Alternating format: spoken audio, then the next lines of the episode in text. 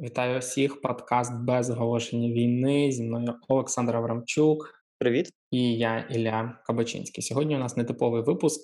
Кілька випусків назад я вже збився з рахунку. У нас був би 50-й випуск. Ми подумали, що можна відсвяткувати маленький ювілей. У нас більше 250 тисяч прослуховувань, і вони продовжують зростати. Дякую всім, що слухаєте наш подкаст. І кілька людей час від часу пописували мені в інстаграм, що їм було б цікаво дізнатися, е, звідки взагалі ми взялися, як ми придумали цей подкаст, чому як ми готуємося і взагалі розповісти про нас. І я кажу: Олександр, давай так і зробимо. Раз у нас 50-й випуск, давай розповімо про нас. Олександр сказав: Да, давай розповідати. І ми м, зараз це все зробимо, все вам розкажемо, щоб ви знали, хто ми такі, і е, можливо навіть трошечки більше нам е, довіряли, коли ми готуємось до наших випусків. Або менше. Але або менше. Або або менше це коли я готуюся. Е, ми розкажемо вам про це трошки пізніше. Да. Е, але спочатку нагадаю про те, що у нас є класний партнер, українська компанія MacPo, і сьогодні я хочу розповісти вам про один з їхніх продуктів, яким сам активно користуюсь. Це VPN-сервіс е, ClearVPN.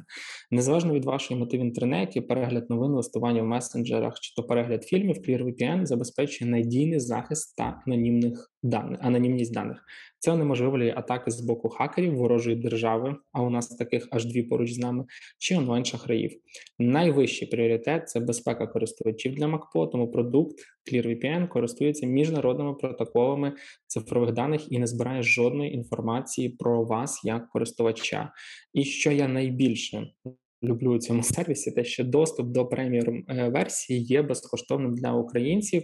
Для цього потрібно лише пройти верифікацію через дію. Все дуже просто, дуже швидко без зайвих якихось танців з бубном. І е, чому я не завжди на цьому наголошую? Тому що е, я довіряю МакПо, це українська компанія, вони роблять класні продукти. Е, Два е, дійсно знайти якісний хороший VPN-сервіс е, не за всі гроші світу важко. А ось е, ClearVPN для українців взагалі безкоштовний. Тому завантажте додаток можна на сайті ClearVPN, або і там же знайдете інструкцію, як отримати доступ для преміум версії.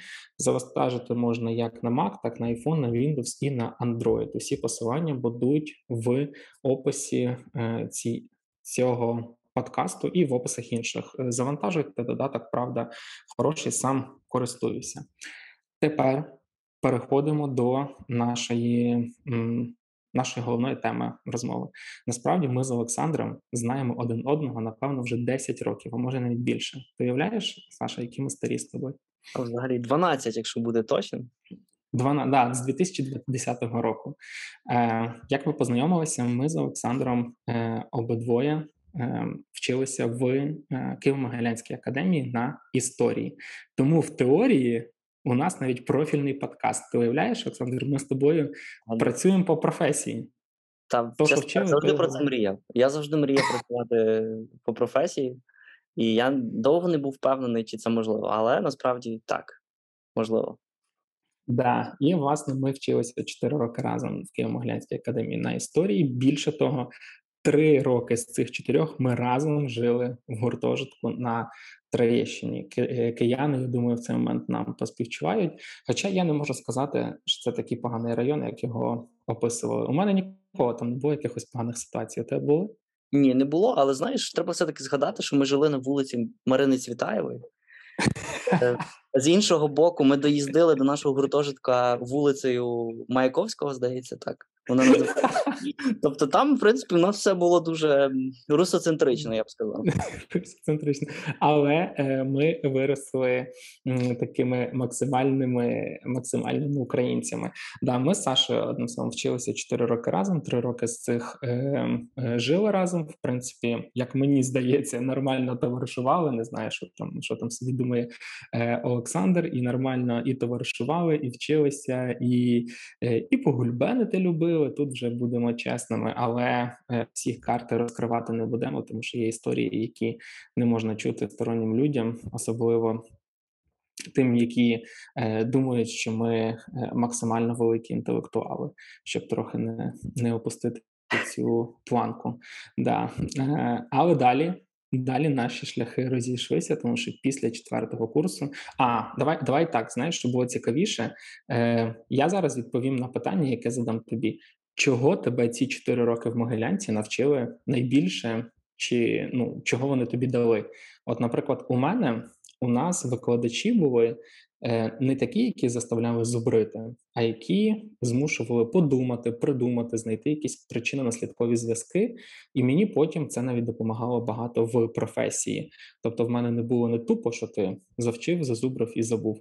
А це був такий пошук інформації, аналітика, збір даних, е, придумування, як можна ці дані використати. Звичайно, це не всі викладачі такі були, але ті, які подобались мені найбільше, я ну за це я дуже сильно цінував е, могилянську освіту. А що в тебе?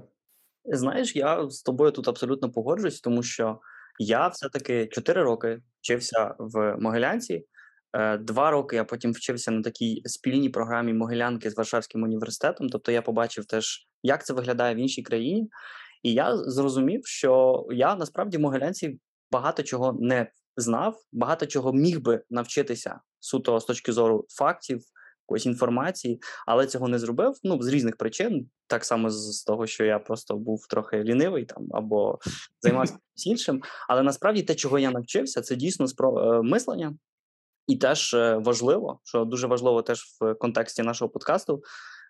Я навчився шукати е, шукати інформацію і шукати, де про щось можна прочитати, і як оцінити те, ну, те, чи ця інформація є типу вірогідна, чи її можна озвучувати озвучувати людям. І навчився просто думати. Я думаю. Я думаю, що це найважливіше, що дає університетська освіта. Е, бо незалежно від того, чим ми далі займаємося, е, це все таки дуже важливе вміння. Натомість, е, що те, що чого наприклад, мені бракувало в Могилянці, це те, що ми не дивилися на Україну як на частину якогось глобальнішого світу. Тобто, ми все таки те, що ми зараз намагаємося робити в подкасті, ми показуємо, як український випадок є лише однією з так маленькою частинкою якогось світового процесу і того, що відбувалося в світі. Е, те, що ми дивимося на е, світ, е, і ми намагаємося зрозуміти, що відбувається в Україні, і те нас насправді меншою мірою вчили в Могилянці. Я думаю, загалом це велика проблема українського світосприйняття. Нам здається, що те, що відбувається з нами, це щось унікальне. Тому в цьому напрямку мені здається, треба рухатися. А я згадав, ти е, ти сказав е, про пошук інформації. Я згадав найзабавніше завдання, яке нам коли-небудь задавали. Одне з найзабавніших, ладно, це коли нам сказали знайти свою якусь історичну батьківщину. Я її не знайшов. Е, я це завдання провалив, але відверто кажучи, я її не сильно старався його виконати. І виявляється, у мене є в Польщі село Моє прізвище Кабачинський. Я е, я себе називаю польською шляхтою, як воно насправді я не знаю. Але є таке село Кабач, яке, скоріше всього, моє. Тому в нас в такому в планах на майбутнє це якось це село відвоювати. Я не знаю, як до цього поставиться Польща, але оскільки село моє, то я хотів би його забрати назад собі. Назад? Слухай, ну.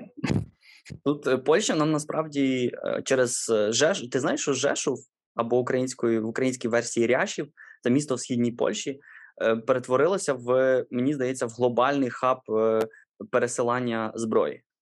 І те, що ми зараз отримуємо, е, великою мірою йде через Польщу. І якщо ти почнеш маленьку війну за те маленьке село, що ти можеш зіпсувати відносини з нашим так. Ну дивись, ми ж ми ж маємо ми ще маємо Хелм забрати, бо він теж український. Данило Галицький не просто так його заснував. Е, і Перемишль в такому разі, і Перемишль. Слухай, О, але... дивись. А, Перемишль. Маленька маленька переможна війна. Ладно, ми вже тут починаємо, знаєш, ці якісь е, сєперські закидони робити, а тобі що в Польщі жити. Давай давай пересунемося трохи далі. Після чотирьох років в Могилянці. Чим займався ти? Чим займаєшся зараз? Я е, я далі вчився. Е, я але паралельно працював у е, в газеті, яка зараз уже мені здається не виходить, але яка тоді була вже теж у схилку своєї е, популярності, бо на початку 2000-х це була одна з двох, мабуть, найбільш найбільш важливих українських газет. це газета День. Я там кілька я рік там попрацював. А після цього, в 16-му році, я переїхав у Варшаву, де і живу е, до сьогодні. Там я почав писати дисертацію.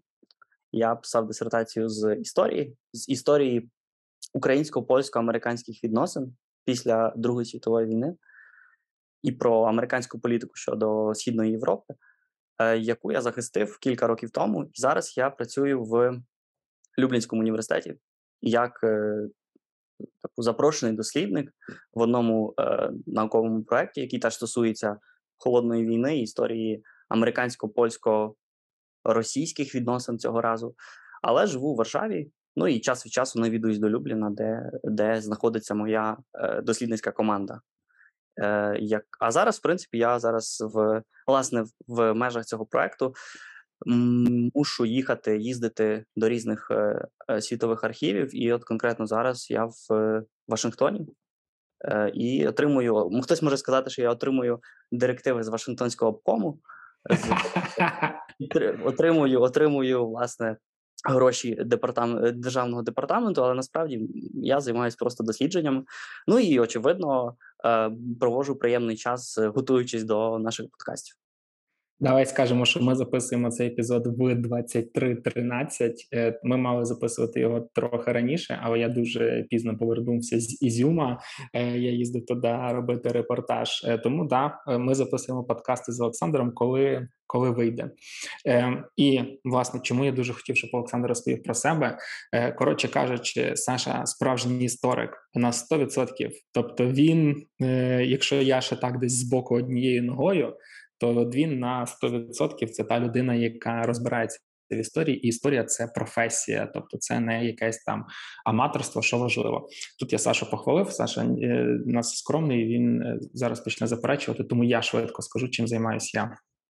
Е, я не працював по професії, я пішов в журналістику, і е, фактично одразу після е, випуску, після четвертого курсу, я почав займатися журналістикою. Спочатку я працював в Forbes Україна, потім я працював в тематичних виданнях, не таких великих.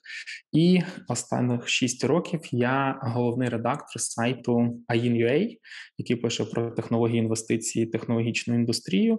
І останні кілька років у нас також розвивається додатковий проект Agin Capital. Ми пишемо англійською мовою про ту саму технологічну індустрію Центрально-Східної Європи та Agin Business, де ми пишемо про малий середній бізнес е, українських підприємців, і зазвичай це офлайновий бізнес. І е, я головний редактор у цих трьох проектах. Також останніх, напевно, два роки я ведучий на радіо НВ. У нас був до початку повномасштабного вторгнення з моїм е, другом Антоном Полєсковим подкаст Рахуємо чужі гроші, де ми розбирали якісь економічні новини. Можливо, ви чули його. І також був е, подкаст е, Закрив раунд, де ми говорили про якісь світові технологічні феномени. І е, є великий шанс, що він, до речі, скоро повернеться. На початку повномасштабного вторгнення ми на радіо НВ згорнули подкасти, такі невеликі, якісь тематичні передачі, і почали кожний ведучий почав вести ну якусь частину ефіру. У нас 12 годинний ефір щодня.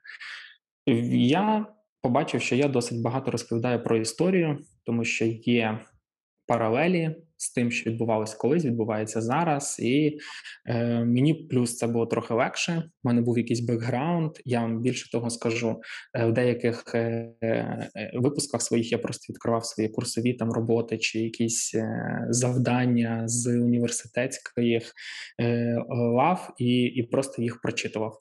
Ну було цікаво, я готувався. У нас були жорсткі викладачі, які не давали можливості робити якусь тупню, тому я був впевнений в подачі інформації інформації.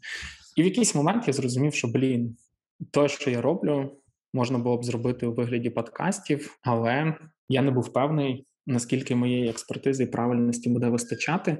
І я звернувся до Олександра і запропонував йому, тому що для мене е, Саша такий супер супер мозг історії. Я вам скажу чесно, він багато років в мене був підписаний як е, Вікіпедія в телефоні, тому що він знав все. Більше того, якщо навіть я зараз скажу Саша, можеш мені сказати там, що був в 1615 році, він згадає якусь подію, яка в цьому році була, і розповість її е, перед посилки. Але ми зараз це перевіряти не будемо. Це я знов просто похвалив Сашу. Е, Саш, давай в двох словах, чому ти погодився на цю авантюру з подкастом? Ну, по-перше, мабуть, е, тому що ну, ти запропонував, і я тобі не міг відмовити. Я думаю, що що це це була одна з причин, але якщо так е, глибше подумати, то я думаю, що це просто цікава річ, і деякі е, деякі факти, які зараз відбуваються, події, які нас оточують, мають свої історичні корені. І мені теж особисто хотілося зрозуміти багато процесів, які зараз відбуваються, причини війни, і те, як е, ця війна вплине на Україну і на цілий світ. І я думаю, для мене самого е, підготовка до подкастів, в тому числі, це є спосіб е, зрозуміти багато речей і деяких речей навчитися, і про дещо дізнатися самому. Тому це для мене теж елемент самоосвіти, окрім самого всього, всього іншого. Я вам скажу, що насправді, коли ми запускали цей подкаст, не було розуміння, наскільки він буде чи не буде цікавий. Е, Історичних подкастів, саме українських, я якось відверто кажучи, не не слухав, навіть не знаю, чи вони були. У мене було розуміння, не знаю, які будуть прослуховані, які будуть цифри. І я Олександру сказав: давай Просто домовимося з тобою, що ми запишемо 20 епізодів, тому що 5 дуже мало, 10 це ніби тільки ти починаєш розкачуватись, а 20 епізодів це достатня кількість для того, аби людина, яка зайде до нас через місяць на нашу сторінку, вже мала якийсь архів до прослуховування минулих випусків. І Олександр погодився. Я кажу, давай е, придумаємо по 10 тем, 10 тем ти, 10 я, з них якось зміксуємо і і будемо обирати ось ці, от е, що будемо записувати цих 20 випусків. Е, Олександр придумав в три рази прикольніші теми, ніж я. Власне, майже всі перші епізоди записані по його темам. І я вам скажу, потім вже теми насправді нагороджувалися набагато легше, тому що постійно відбувалися якісь події. Ну, от, наприклад, е, у нас було Запорізька АЕС, МАГАТЕ, е, вся ця шляпа, яка навколо цього відбувалася, і Саша каже: А давай зробимо випуск про те, чому в Україні так багато атомних електростанцій. І ми я такий: а давай, а що класна тема, мені самому цікаво ну зрозуміти, чому це там відбувається. Випуск насправді дуже класний. Я вам рекомендую послухати. Він дає відповіді на багато питань. І так е, почали народжуватися все нові і нові теми. Насправді досить швидко подкаст набрав якусь е, свою аудиторію, яка його слухає і дає фідбек. Це насправді дуже приємно, особливо коли ви пишете теми, про які вам цікаво послухати. Тоді ми з Олександром якось коригуємо, завжди реагуємо на те, що ви е, пишете, що нам пропонуєте. Тому продовжуйте це робити. Ну і звичайно, коли ми там анонсуємо нові епізоди, і ви ставите лайки, там кажете, що було дуже цікаво нам також е, приємно це знати. І е, в, скажімо так, в реаліях нашого часу, коли деякі події відбуваються дуже дуже швидко чи неочікувано, ми інколи коригуємо. Те, як е, ми випускаємо наші подкасти, я пам'ятаю, е, ми записали два випуски. Хто за нами постійно слідкує, знає, що у нас виходить два випуски щотижня. Ми їх записуємо в один день, два поспіль, обираючи теми. Ну тут ми записали випуски, і Саша мені пише: Блін, оце ми лохи. Завтра ж 9 мая в Росії. А давай розповімо про нього. Каже Саша: ти можеш все, що хочеш робити. І ми швидко зідзвонюємося і записуємо новий випуск про 9 травня, який, типу, вийшов не заплановано, не в той день, що завжди. І от зато ми, скажімо так, вчасно розповіли. Або так само, коли там не знаю, вмер Горбачов. Вмер Горбачов, да. Е, там чи був е, ця історія не заплановано. Е, або Тайвань і Китай. В такому випадку ми намагаємося досить швидко знайти інформацію і в якомусь зрозумілому форматі вам е, подати цю інформацію і відповісти на неї. Питання, яке е, також час від часу виникає у наших слухачів: як ми готуємось, Олександре? Давай розповідай, будь ласка, як ти готуєшся, можливо, навіть на прикладі якогось епізоду подкасту, який тобі найбільше запам'яталась, підготовка до якого. Насправді все все залежить все дуже варіативно, тому що е, в залежності від того, чи та чи інша тема є для мене особисто для мене знайома. Ну, з точки зору теж моїх дослідницьких зацікавлень, я все-таки теж читаю різні книжки про з різних тем, не тільки з тієї теми, в якій я спеціалізуюсь, там холодна війна чи історія міжнародних відносин. Але е, часом є такі теми, які вимагають просто серйозної підготовки. Тоді я заходжу на е, декілька сайтів з різними книжками, я шукаю е, відповідну літературу, і просто до котрогось з подкастів е, траплялося так, особливо що стосується самих реалій, наприклад, Другої світової війни, е, наприклад, подкасту про е, про дивну війну, умовно кажучи, між е, війною, яка почалася, це Друга світова війна, коли 3-4 вересня Англія, Франція оголошують війну е, Німеччині, але нічого не роблять. Тобто або роблять все, чого не варто робити займається різними непотрібними речами, там щось там про щось домовляється, але ніякої підтримки ані Польщі, ані згодом Фінляндії, але навіть самі якось несерйозно готуються до війни. Тобто, щоб зрозуміти цей весь процес, я мусив почитати там кілька книжок про, е, про історію власне цієї дивної війни. Е, ну, на щастя, є величезна кількість літератури, особливо англійською мовою, яка стосується різних історичних епізодів. Е, ну і в такий спосіб я, от читаючи одну чи дві книжки до до такого подкасту, я я готуюся. Тому справді це часом часом займає чимало часу, але але це має має теж свій сенс, не лише тому, що хочеться сказати щось оригінальне, хочеться розповісти. Е, і вписати теж часом цей український контекст в ширшу е, глобальну перспективу. Е, Тому мені здається, краща підготовка і, і, і, і якісь небанальні, я думаю, ідеї е, мають сенс. І я тобі скажу, що е, будемо відвертими у більшості подкастів. Я, я слухаю і інколи е, намагаюся сказати якусь думку, е, щоб здаватися розумним, е, але е, в більшості я слухаю, і насправді інформація дійсно цікава. Я про неї якось не думаю, ніколи не звертаю увагу, і мені ну Цікаво дізнатися цю інформацію, подумати. Ніби ж я це все на історії вчив, і в школі я історію вчив, але я ніколи на це не звертав увагу так, як зараз, через призму того, що відбувається, через розуміння якихось процесів на на іншому рівні, коли я розумію, що ну справедливість і е, реальна політика це різні речі, і кожне і кожне діє по різному. Тому мені самому дуже цікаво слухати. Е, Розкажу, як готуюсь я. Власне, да, як готуюсь я. Я завжди жартую, що коли ми готуємося до епізодів. Саша читає пару книжок, а я пару статей. Да, я в цьому плані трохи е, халтурщик. Для того, аби вивчити якусь тему, я намагаюся знайти кілька статей на е, великих відомих американських виданнях, типу там BBC, не знаю, Reuters, Bloomberg, New York Times, тому що вони е, часто дають великий набір якоїсь е, інформації, яку, наприклад, там українські чи е, якісь там російські медіа можуть уникати чи е, пропускати. Плюс ну великі медіа знову ж таки той самий Wall Street Journal, у них величезні архіви на кожну тему можна знайти багато інформації. На кожне питання можна знайти багато відповідей, відповідей, і е, я в принципі шукаю інформацію інформацію ось так, збираю собі також якісь там нотатки, прочитую кілька е, кілька таких ось е, великих там текстів, інколи буває з десяток, інколи з двадцяток. Дуже важко.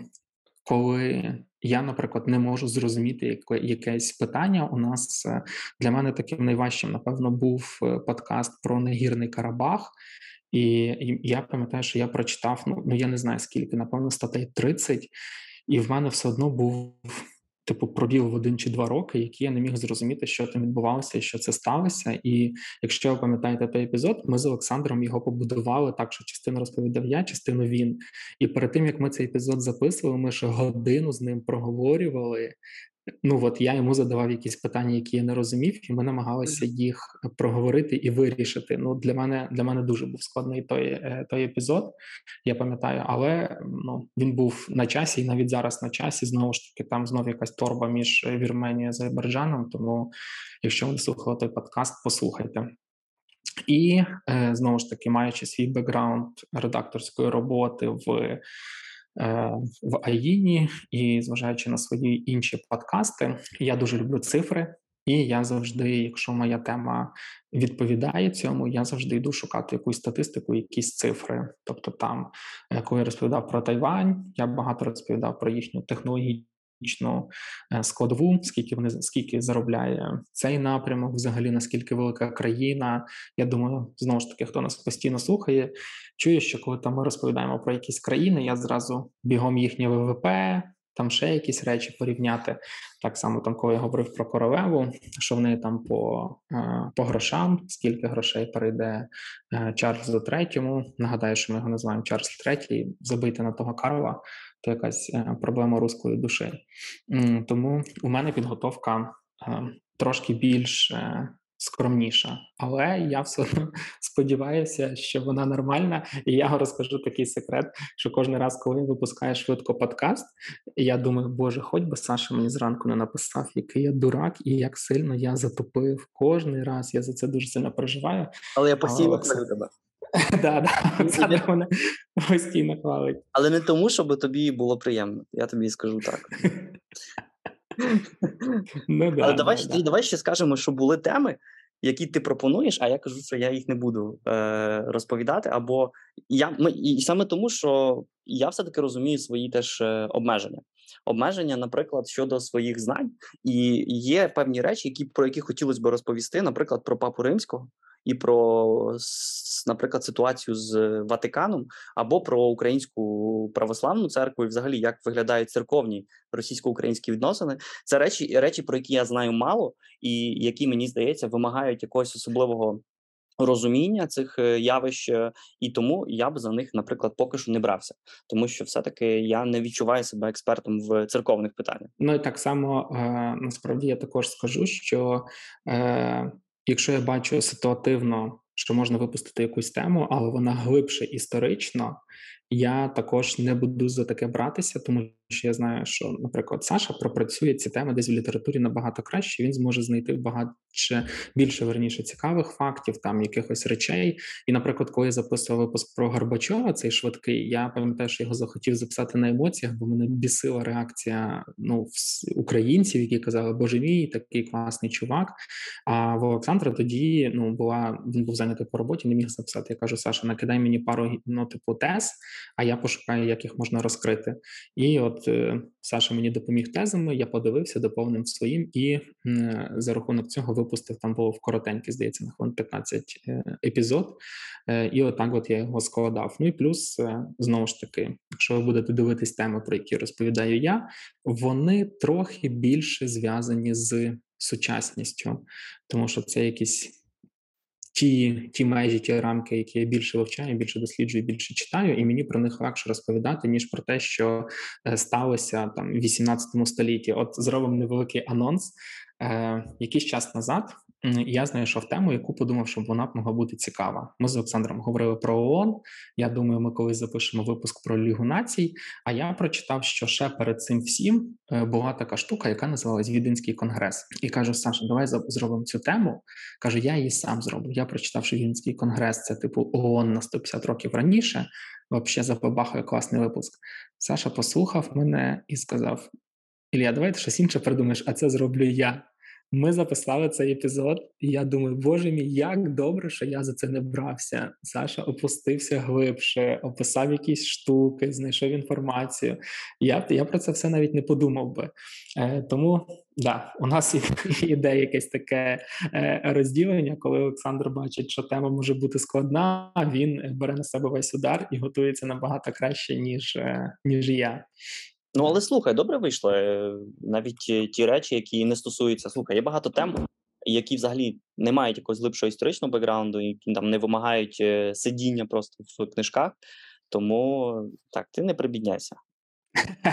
Не не буду прибіднятись, да. Е, ще я вам скажу, що насправді в Олександр готує конспекти, і нас е, навіть вже також просили зробити якийсь телеграм-канал чи кудись ці конспекти викладати. Саша не проти цього робити. Тому, якщо вам також було б цікаво читати скорочені версії на кілька сторінок, а не слухати там подкаст на 30-40 хвилин, то ви якось там не знаю, дайте нам знати, накидайте е, в інсту чи Фейсбук е, повідомлень, що да, вам це цікаво, і ми тоді придумаємо, може, ми себе змусимо заставити робити телеграм-канал. Е, Відверто кажучи, все, що от якби ви бачите, робимо ми тільки вдвох Саші. Зазвичай він бере на себе підготовку інформації. Е, ми записуємо це все онлайн. Олександр живе багато років в іншій країні. Я в Києві, і після цього ми робимо Знову ж таки, я думаю, що ви бачите, що у нас не якийсь складний монтаж, у навіть у нас навіть джингла немає. Е, більше того, у нас навіть пауз немає. Ми все записуємо одним дублем, і хіба що десь хтось прям сильно лоханувся, тоді я там можу його вирізати. А так у нас все максимально е, чесно, чисто і straightforward. Тому ми це все беремо, завантажуємо на платформу, і вона вже далі роздає там на Apple, Spotify і і так далі. Е, Чому ми, наприклад, не викладаємо епізоди на YouTube? Тому що я не можу вибрати вже десь три тижні обкладинку, яку для цього зробити. Телеграм-канал також треба вести. А ми ну ми трохи ліниві, ну і взагалом у нас є багато своїх якихось робіт. Там, наприклад, прямо зараз е, Олександр в Штатах працює в архівах, е, в нього інший часовий пояс. Там, а я, наприклад, два дні їздив там по, е, по сходу України, відвозив. Дрони, на які ми з вами, до речі, збирали. Всім дякую, хто закинув і їздив там дивитись візюм. Тому не завжди виходить так, як так, як би хотілося, але ми будемо працювати над тим, щоб щоб все щоб все виходило ще краще і ще якісніше. Насправді, мені здається, ми, ми розповіли про все. Чому ми вирішили робити цей подкаст? Чому, в принципі, ми дотичні якимось боком до історії, як ми готуємося, і якісь такі наші секретики, якісь казуси, е, не знаю, Олександр, давай на сам кінець твій улюблений випуск. Дуже важко сказати. А, Зараз подумаю. Мабуть, це буде щось стосуватися на я думаю, ставлення заходу до до того, що відбувається зараз е, зараз в нас, і мені здається, е, наприклад, е, дивна війна або радянсько-фінська війна це те, що показує великою мірою, чому західні країни зовсім інакше, чи мають зовсім іншу оптику ставлені до е, Москви, ніж е, малі народи чи менші народи, які живуть поруч е, біля є сусідами Росії. Я думаю, цікаві були випуски, і особисто для мене були випуски про локальну українську історію, про окремі регіони. Ми записували про Донбас, про Одесу. Про Херсон і про південь. України, Харків, очевидно, і е, я довго вже думаю про те, аби записати про Дніпро. Це прямо дуже цікаве місто. Е, місто, яке має е, свій довгий час в радянські часи мало свій особливий статус закритого міста, міста, в якому розвивалася, будувалася ядерна індустрія радянського союзу. Тобто, це дуже цікавий кейс, і було б класно показати історію цього міста. І його його передусім теж українські сторони, тому що довгий час е, нам нам розповідали, в тому числі і як українські політики, так і багато західних аналітиків говорили про дві України: про схід, який є менш український, і про захід, який є там більш українським. Ділили Україну навпіл, часто вздовж е, Дніпра. Е, взагалі мені здається дуже безглузда ідея е, цього Хантінгтона, американського політолога. Але е, часто розповідали, що все, що відбуває, відбув, знаходиться на схід від е, Дніпра, це є якась там російська територія. Але теж особисто для мене я я знав, що це не є правда, але дивлячись і глибше входячи в історію локальних спільнот е, великих українських міст, я розумію, що там є величезні пласти власне української історії, української ідентичності.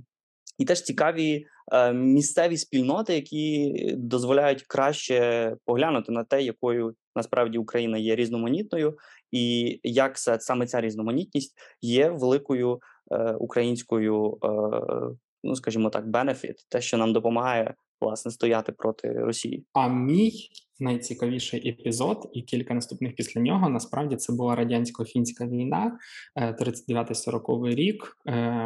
Про те, як радянський союз нападав на Фінляндію. Чому було цікаво? Тому що це, по-перше, був здається, у нас наш п'ятий епізод. Він був десь в квітні. Ми його записували в середині квітня. Тобто, це був такий прям жорстокий початок повномасштабного вторгнення. І я дивився, скільки багато якихось співпадінь е, між тією війною і ту, що ми маємо прямо зараз. І мене це дуже вразило, тому що ну якось я цю радянсько-фінську війну з свого навчання там і в школі, і в університеті взагалі не пам'ятаю, а може і не знав. Хто його знає, що було на тій парі чи на тому уроці. І вона для мене була дуже з таким великим здивуванням. І зразу після цього ми ще записували епізод про дивну війну. Е, і я якось також пропустив це в своєму навчанні, і для мене це було ну прям шоком того, як це все відбувалося, як світ е, ну, взагалі прогледів е, все підряд, е, що відбувалося з Гітлером.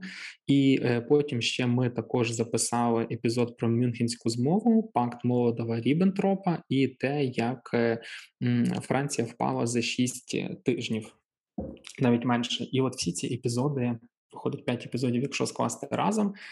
По суті, це про такий початок е, Другої світової війни, е, і більше того, в нас є. Е, а от це говориться у випуску про пакт молотова ріббентропа про те, що радянський союз був тим, хто почав Другу світову війну. І якось я пам'ятаю, от я цю думку вловив, і в мене ніби як світ перевернувся. Ну тобто, ми ми ніколи цього не вчили. Ми завжди вчили про е, велику вітчизняну війну, про те, як радянський союз нас звільнив від нацизму. А про те, як він допоміг йому якби статися, ми завжди упускали цей момент. І мене це дуже дуже сильно так здивувало, перевернуло моє ставлення. Не те, щоб я там був великим шанувальником радянського союзу, але перевернуло ставлення до цієї сторінки історії. І м, чому я згадав ще Францію, яка впала за 6 днів, те, що реально був момент, коли Британія фактично одна залишилася, яка воювала проти е, Третього рейху. І оці всі події, там 38, 39 рік, 40-й, вони якось я через наші подкасти, це ці всі подкасти готував Саша. Я в більшості слухав, і я якось взагалі інакше глянув на на ці історичні події. І плюс е, це якби такий один мій найулюбленіший, е, найулюбленіші епізоди. А другий момент це у нас є два випуски. Перший про те, що Росія прагнула забрати Крим в 90-х. Я цього взагалі не знав, ніколи не знав. Саша запропонував цю тему і розповів. І мені було супер цікаво слухати і дуже неочікувано. І другий це е, Тузла 2003 року. Ну якби я тоді був маленький, я пам'ятав ці епізоди, але якось вони в мене в голові не відклались. І я я ще в Тузлі це казав, що блін, реально, ну всесвіт нам натякав, що росіяни кончені. Росія це країна, яка хоче нам зробити тільки зло. А ми якось цього всього не помічали до 2014 року, і будемо відвертими. Ну, після 2014 року ми не помічали це так, як побачили вже 24 лютого 2022 року. І це мені ну щиро, щиро мені сподобалося якось допомогло інакше глянути на все, що відбувається в світі. Та й загалом, я коли слухаю. Ну, я по два рази слухаю наші епізоди, тому що спочатку Олександр мені їх розказує, а потім я їх ще раз переслуховую в Е, Apple подкастах. А коли я сам записую епізоди, е, то я інколи буває їх по три рази записую, бо десь я завтикую, тому е, знаю їх майже на пам'ять. І це насправді те, що мені дуже подобається в нашому подкасті. А як кажуть в народі, якщо сам себе не похвалиш, то ніхто тебе не похвалить. І на сам кінець, ще останнє питання, яке мені задавали люди, які підписані на мене в інстаграм, вони питали, хто веде сторінку в сторінку веду я сам. Чого вона називається Побіду Фішов, а я Ілля Кабачинський. Е, це дуже довга історія, яка зв'язана зі словом і Побідун, і зі словом офішал. І я її нікому не розказую, тому і вам сьогодні не розповім. Але мені е, розповісти після закінчення. В наступному подкасті. Наступний подкаст розбираємо, чому Ілля Кравачинський став побіду фіша. Е, да. Е, Так, Олександр, ти хотів би ще щось розказати нашим слухачам про себе, про підготовку чи про подкасти? Ну, я думаю, що ми все так більш-менш е, що можна було розповіли. Е, залишимо теж маленький, маленьку долю таємничості в тому, що ми робимо. Все-таки це не треба цілком впускати людей до цієї святині, давати їй цей знання про, про робіння подкастів. Тому, е, тому слухайте, слухайте наші подкасти. Да. А я на сам кінець згадаю, ти просто почала це жартувати. Ну, ми з Олександром через те, що жили разом в гуртожитку, і, наприклад, нам там задавали якісь е, там групові завдання чи ще щось. Ми все весь час любили придумати якоїсь трохи е, є таке слово. Ну ладно, це матюк, а я матюкатися не хочу. Е, коротше, якоїсь дурні. Я пам'ятаю, в нас була наша викладачка, здається, шліхта, і щось там було зв'язано також з якоюсь міжнародною конференцією, чи що, і ми з Олександром представляли е, Німеччину. І здається, з нами ще був один наш е, одногрупник, також звати Ігоря.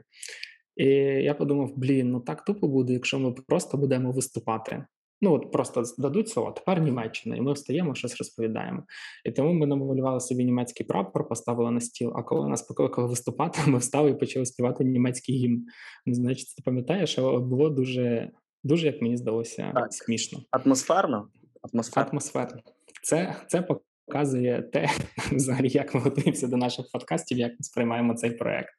Е, Тому да, на цьому будемо завершувати. Е, Я хочу подякувати компанії MacPo, яка наш проект е, сприймає серйозно. І нагадаю про те, що у них є дійсно класний VPN-сервіс е, ClearVPN і проект сервіс Spybuster, я про нього розповідав раніше, який дозволяє виявити російські та білоруські сервіси і додатки на ваших пристроях. Всі посилання в описі подкасту. Заходьте, завантажуйте, вони безкоштовні. А я, як завжди, нагадаю, що ви можете пропонувати нам теми, які вам цікавлять, які вам цікаві. Ми будемо про них розповідати. Ну і звісно, ставте нам, будь ласка, 5 зірочок в Apple подкастах, в Google подкастах, в інших сервісах та платформах. А ми будемо і далі готуватись до випусків. Як ви зрозуміли, один з наступних випусків буде про Віденський конгрес і не тільки. На цьому все. Щасти. Щасти.